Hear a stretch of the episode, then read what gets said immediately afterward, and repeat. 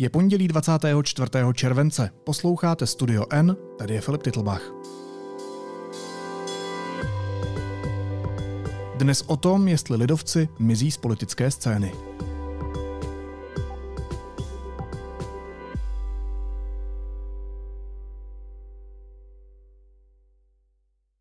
Snažím se měnit věci kolem sebe k lepšímu. I proto jsem ve svých 18 letech vstoupil do KDU ČSL, do strany, která má více než stoletou historii a je založena na křesťansko-demokratických hodnotách a principech.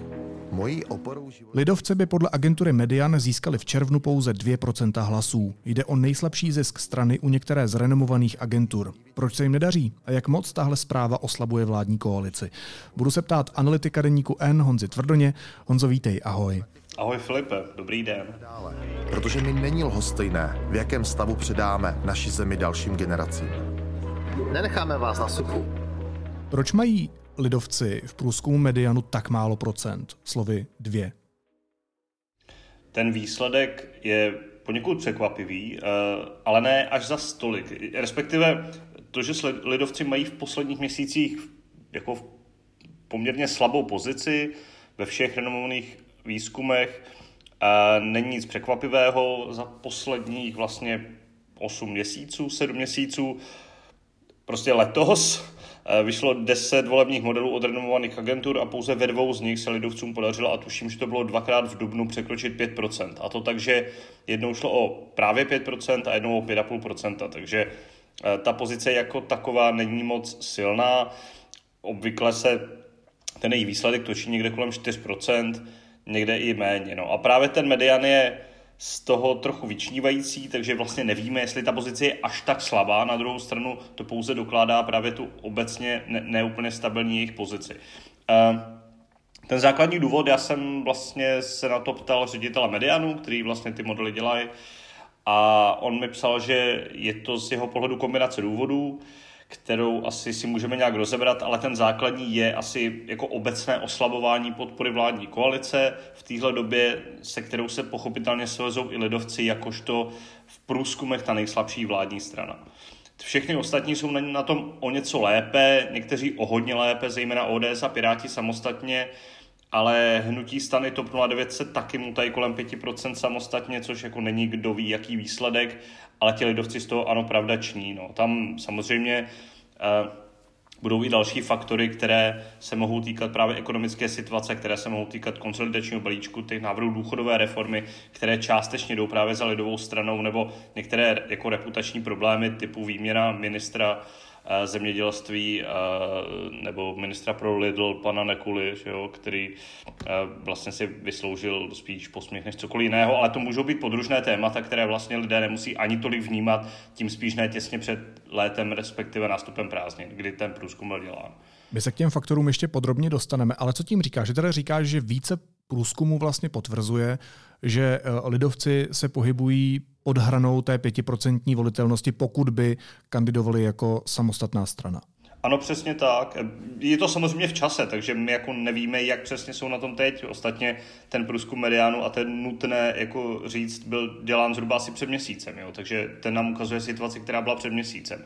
Na druhou stranu letní prázdniny většinou uh, asi neznamenají pro lidi to jako nejslastnější období sledování politiky, takže teď, teď řekněme, že to bude tak trochu nějak zakonzervováno, lidi Eh, to úplně nevnímají, asi řeší dovolený, někteří řeší teda jako horší dovolený, pokud jsou někde v Řecku, ale uh, asi nám to ukazuje nějaký obecnější obrázek poklesu té strany, uh, se kterým ona musí sama něco dělat, pokud teda nechce, aby se stala buď za A nějakým pouze přívěškem ODS v rámci koalice spolu, anebo za B prostě regionální stranu na Moravě. Třeba politolog Lukáš Valeš tvrdí, že se jim děje vlastně něco podobného, co komunistům. To znamená, že vymírají jak členové, tak voliči a taky říká, že ztrácejí identitu. To je zase pohled uh, jaksi z jiného názorového spektra. Co říkáš na tohle vysvětlení? Mm, no, že jim vybírají voliči, to já vlastně neumím tak úplně říct, protože uh, na tohle bychom fakt potřebovali jako nějaký větší indikátor volby a nějaké podrobnější volební výsledky. Z těch průzkumů, které jsou, řekněme, aktuální, tak dejme tomu ten median plus eh, výzkum eh, organizace STEM z května nám ukazují, že se v posledních měsících, respektive teď aktuálně, kdy ty průzkumy byly dělány, hodně snížilo to jako tradiční jádro lidovecké, což bylo prostě něco, na čem ta strana dlouhodobě mohla zakládat nějaký svůj volební úspěch, mohla si právě držet tu svoji identitu, protože prostě lidé ji volili tak nějak jako dlouhodobě s přesvědčením, měli k ní blízko, měli k ní vazbu, měli k ní vztah, možná i regionální. A, a to se jako možná vytrácí, to, to, to uvidíme, nakolik právě tohle je zpěto eh, s tím aktuálním poklesem, který ukazují ty jednotlivé, jednotlivé volební modely. Eh, pokud by tomu ale docházelo, k tomu oslabování lidoveckého jádra, například tím, že část těch voličů by si řekla, OK, tak jako jaký je rozdíl mezi námi a ODS, tak my budeme volit ODS, protože prostě mají premiéra a ten Fiala je jako víc vidět, tak je to pro ně samozřejmě obrovský problém. Uh, zejména, a možná ne ani tak v těch sněmovních volbách, ale v těch, jako, které nás čekají jako v nejbližších ne době, ale za rok, tak to jsou evropské volby a pak za rok až čtvrt a to jsou krajské a senátní volby. Oboje volby budou podle mě pro lidovce strašně důležité.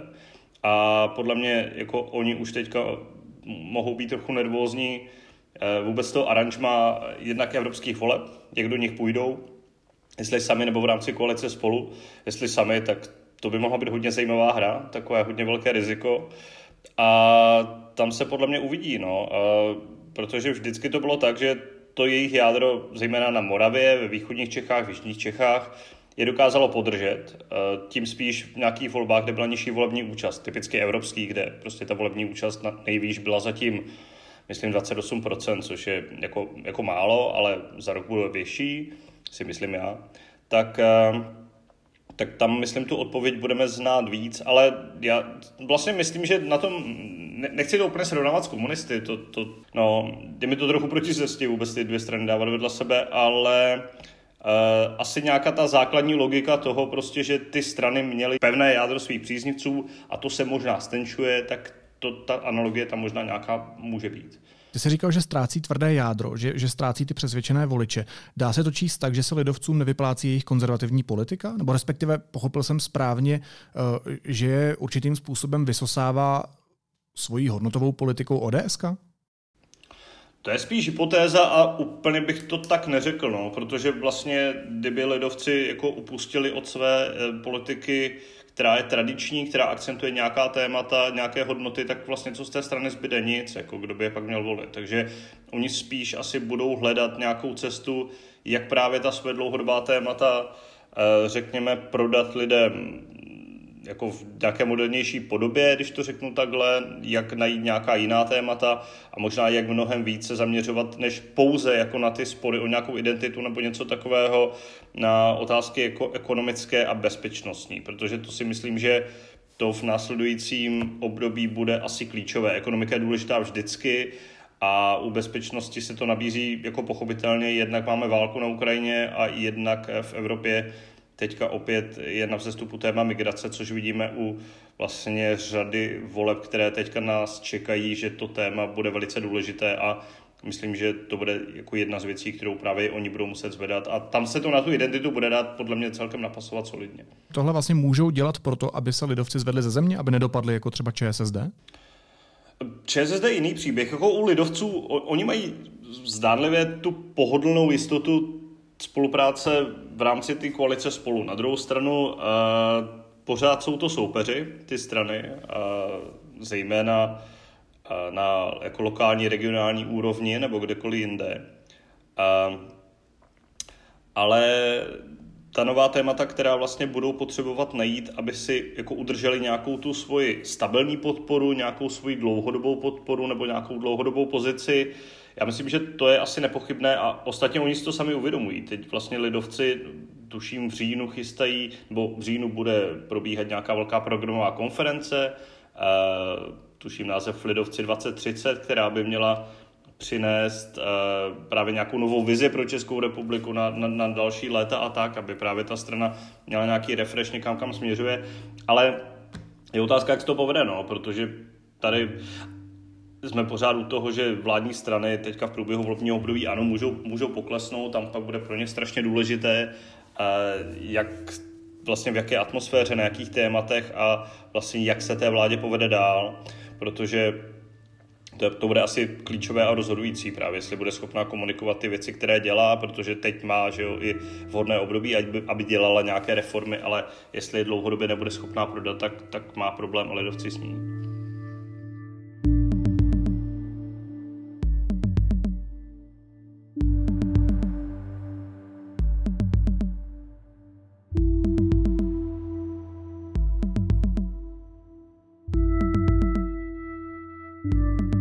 Jsi říkal, že lidovci se nachází v určité komfortní situaci ve smyslu, eh, že mají tu podporu spolu, nebo že můžou jít vlastně společně. Ale pokud se spolu rozhodne, že nepůjdou spolu, tak co čeká KDU ČSL? No pokud se bavíme o sněmovních volbách, tak myslím, že se nestane, aby nešli spolu, protože to ani kritici v rámci toho postupu uh, z minula v, rámci v ODS uh, myslím, jako, jako vidíš, ten projekt je úspěšný a je to jediná šance, jak ODS dostat do vlády, protože respektive v pozici toho, toho majoritního partnera, ne jako eh, juniorního partnera Andreje Babiše, a to myslím nikdo nechce z nich. Protože když se podíváme třeba na ten median, tak ODS samostatně má 14%. Jo. Ona se bez TOP 09 a lidovců taky neobejde. To je to všestranně výhodný díl tady tohle. ODS dává šanci mít premiéra a nějaké silné vládní zastoupení. TOP 09 a lidovcům dává jistotu, že se dostanou do sněmovny a navíc díky volebnímu systému a té spolupráci třeba lidovci mají teďka ve sněmovně nejsilnější zastoupení v historii strany. Což je vlastně takový paradox, protože ta strana je teďka v neúplně silné pozici, ale má tuším 23 poslanců, což je prostě vynikající výsledek právě díky té spolupráci a díky tomu, jak dokázali zvládnout ty poslední volby.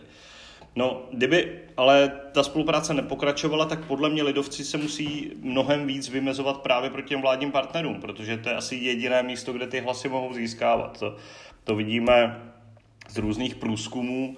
A ono to funguje v české politice dlouhodobě, že ty vládní strany, nebo teď, co jsou ty vládní strany, tak ty bojují v úzovkách o voliče mezi sebou a ten zbytek bojuje o voliče mezi sebou. A pak je tady trochu někde bokem SPD a pro a teď částečně hnutí ano.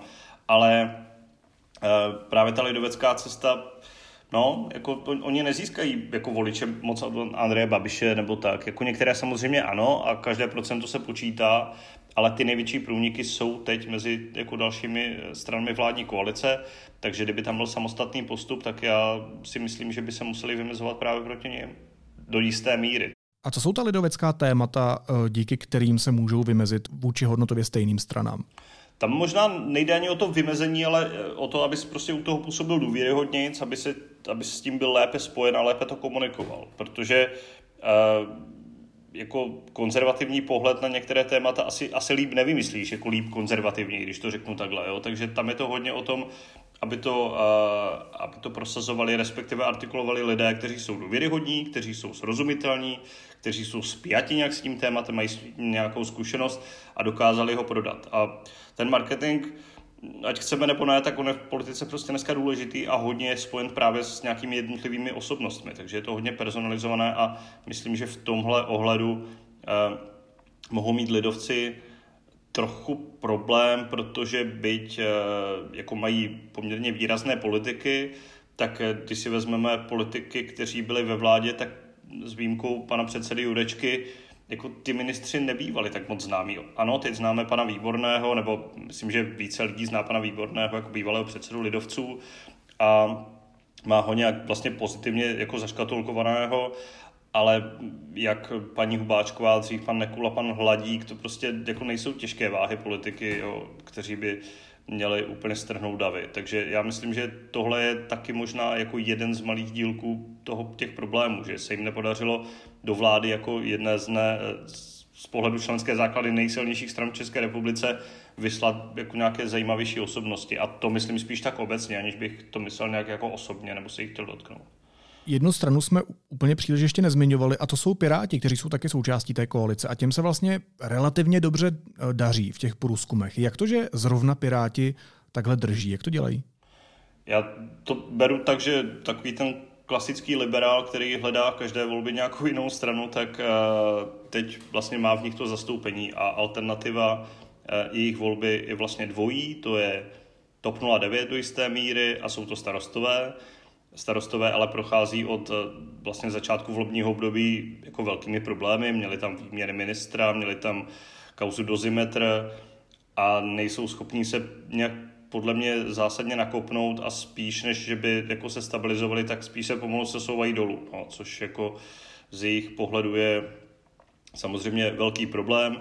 A u TOP 09 tam vlastně, když bychom to naroubovali opět na to vládní angažmá, tak koho mají ve vládě, mají ministra zdravotnictví, což jako z principu je pozice, která ti nikdy jako nebude přinášet nějak jako moc pozitivních bodů. A pak mají paní ministrině Langšádlovou pro vědu, u které při vší úctě podle mě spousta lidí ani neví, že tam je, jo, jako, nebo, nebo jako, že ta funkce byla nejvíc artikulovaná, když se jako vymezela proti tomu, že jí koaliční partner a, a partner z koalice spolu chce o 10% se říznout jako výdaje na vědu. No, tak jako to je, to, to je skvělý úspěch, že třeba to zarazí. No. Ale Eh, Piráti vlastně oni měli silnou pozici už dřív, oni v těch průzkumech dlouhodobě si jako dokázali vytvořit nějak zhruba tu podporu kolem 10%. Oni jenom strašně zdánlivě šli do kytek v těch sněmovních volbách, kde je prostě zmasakrovali starostové. No. Tam jako si bohužel oni udělali nějaký špatný předpoklady směrem k těm volbám a dopadly, jak dopadly, ale jinak ta jejich pozice se jako stabilizovala zase po volbách jako relativně rychle. A Oni jsou vlastně v té politice asi tak jako autentickým nositelem jako nějakého proudu, jako řekněme toho moderního, liberálního, kdybychom to takhle chtěli nazvat, který asi nemá úplně alternativu jako z pohledu voliče u nějaké silné strany, jo. tak jako bych to, bych to asi, asi viděl úplně v kostce takhle. No. Ale tak, taky, si, taky si myslím, že to, to, to není pozice, která je jako úplně pevná a, a, a dána. Jo. Tam jako uvidíme, jestli právě se na ně nezačnou tlačit menší strany, jestli někdo nezačne hledat alternativy u nějakých mimosněmovních stran a subjektů, to vlastně těžko říct. No. Honzo, a nakolik tyhle výsledky vlastně oslabují celou koalici? Nebo když se tam, mě vlastně zajímá ten vnitřní pohled. Uh, nakolik tohle vyvolává třeba rozpory mezi těmi jednotlivými stranami v koalici? Jestli třeba potom Rozumíš, lidovci nemají menší slovo, protože jim ti ostatní řeknou, podívejte se, máte v průzkumech 2%, proč bychom uh, měli poslouchat váš hlas? Já si myslím, že takhle to nefunguje. No, že asi samozřejmě třeba Pirátům by to líbilo, že by řekli jako Ivan Bartoš, Marianu Jurečkovi, tak Mariane, já mám pětkrát víc procent tady v průzkumu, tak, eh, tak mlča podpost tady, nevím, nějaký návrh, který předkládám, tak Tohle podle mě spíš do budoucna a to, až se budou víc blížit nějaké volby, jako bude přinášet trochu pnutí do té koalice, ale jako logické, protože jak jsem říkal, a to je fakt základní premisa všeho, ty strany jsou pořád konkurenti, takže oni teďka vládnou, mají nějakou spolupráci, která byla vystavená na nějaké jejich předchozí opoziční společné zkušenosti, která jim jako, která byla vystavená do jisté míry proti hnutí Ano Andrej Babišovi, takže Eh, to je nějaká věc, která je spojila, ale eh, k těm konfliktům se jistě dostaneme. Ale myslím si, a to, to je podle mě potřeba jako téhle koalici pěti stran, což je samo o sobě jako úctyhodné přiznat, že ona funguje jako dobře. Jo? Ne, nebo jako když si vzpomeneme na předchozí volební období, tak v porovnání s tím tohle je jako idyla. Tady se vlastně, nechci říct, nic neděje, ale tady na sebe ti ministři jako, jako nenadávají online pořád, nemáš tady nějaký koaliční rady, který řeší jednu kauzu za druhou každý týden. Z tohohle pohledu se zdá, že je to až harmonické, ale myslím si, že přece jenom té harmonie ubude a přibyde tam trošku víc nějakého zdravého soutěžení o ty voliče, protože konec konců o ty voliče jde především.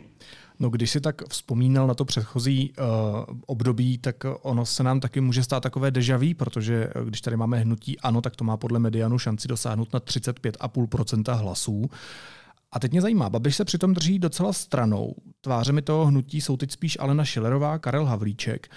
Jak to, že tihle dva zrovna na lidi takhle fungují? A nebo je to spíš práce Fialovy vlády a oni se zas tak moc snažit nemusí pro takový výsledek? A nebo je to tím, že se Andrej Babiš drží stranou? Co myslíš? A já myslím, že je to kombinace všeho. Jako, my jsme viděli na prezidentských volbách, kde kandidoval Andrej Babiš, že on vlastně brutálně prohrál díky tomu, že je Andrej Babiš. A Petr Pavel strašně moc vyhrál i díky tomu, že Andrej Babiš je Andrej Babiš.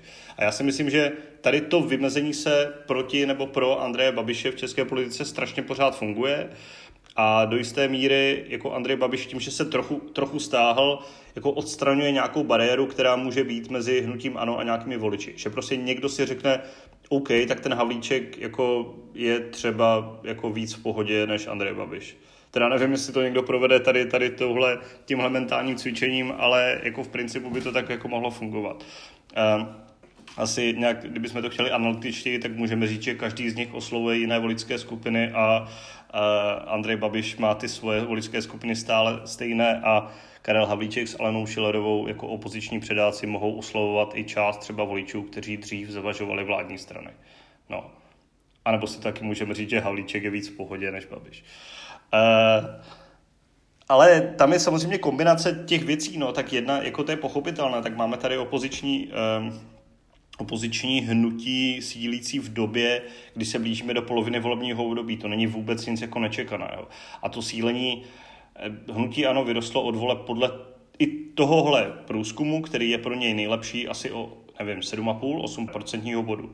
Takže jako je to hodně, samozřejmě, ale není to tak, že by, jako dřív jsme viděli, kdysi dávno, kdy tady měli jako opoziční strany v průběhu volebního období 40%. Tam, tam ještě nejsme.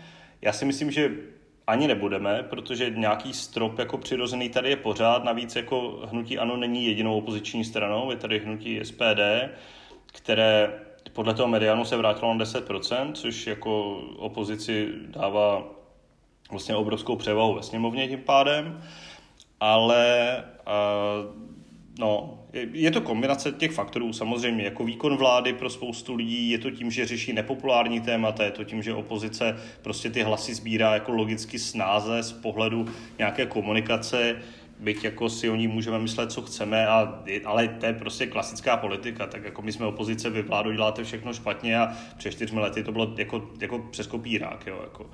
Takže, uh, takže asi tak. To znamená žádné překvapení.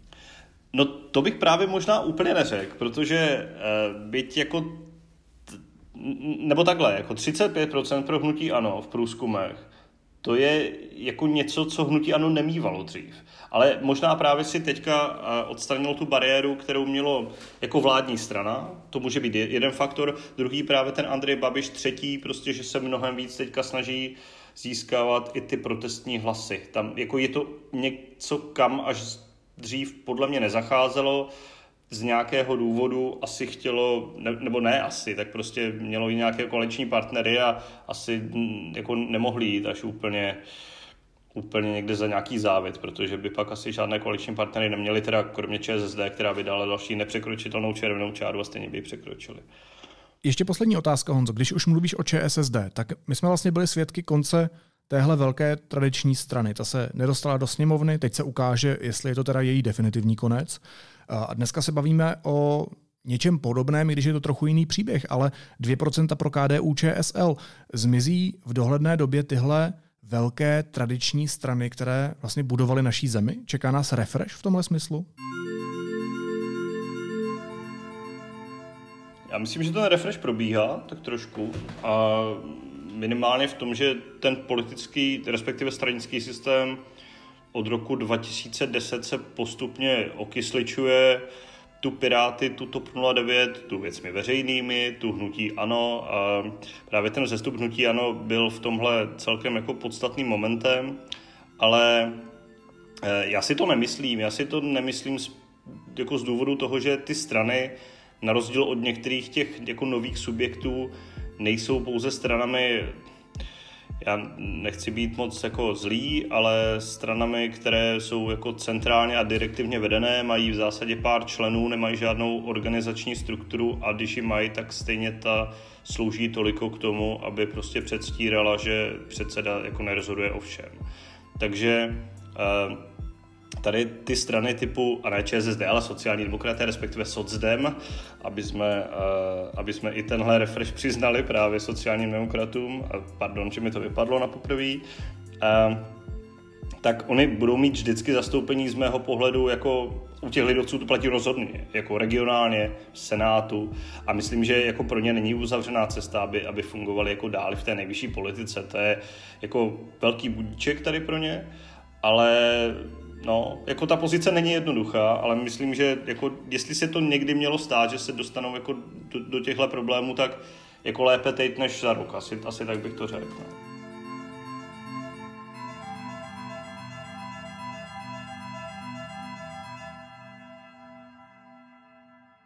tak uvidíme, jak s tím zvonícím budíkem tyhle strany naloží.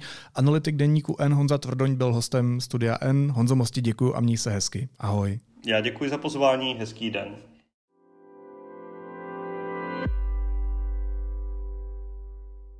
Oslavte pět let s deníkem N. Už jen do konce července můžete podpořit vznik výroční knihy deníku N nebo získat vstupenky na konferenci N.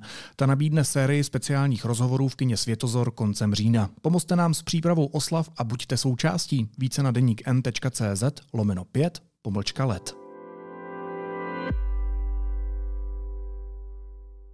A teď už jsou na řadě zprávy, které by vás dneska neměly minout. Evakuace začaly také na řeckém ostrově Korfu. Důvodem jsou stejně jako na Rodosu lesní požáry. Agentura AFP píše o dvou a půl tisících evakuovaných. Hoří i na ostrově Evia. Nedělní španělské parlamentní volby vyhráli opoziční lidovci s 33% hlasů před vládními socialisty. Sestavit vládu ale zřejmě bude složité. Ukrajina osvobodila polovinu svého území, které dobilo Rusko při invazi. Uvedl to podle Reuters ministr zahraničí Spojených států Antony Blinken. Tvrdé boje za osvobození dalšího území podle něj potrvají měsíce. Rusko tvrdí, že se Moskva dnes brzy ráno stala terčem útoku několika dronů. Jeden z nich podle něj zasáhl vysokopodlažní obchodní centrum jižně od centra ruské metropole. Další bezpilotní letouny údajně trefily dvojici nebytových budov a krajský úřad v Pardubicích zpřísnil emisní limity elektrárny Chvaletice na oxidy dusíku a rtuť. Jsou nižší než žádala a mírnější za mimořádných stavů.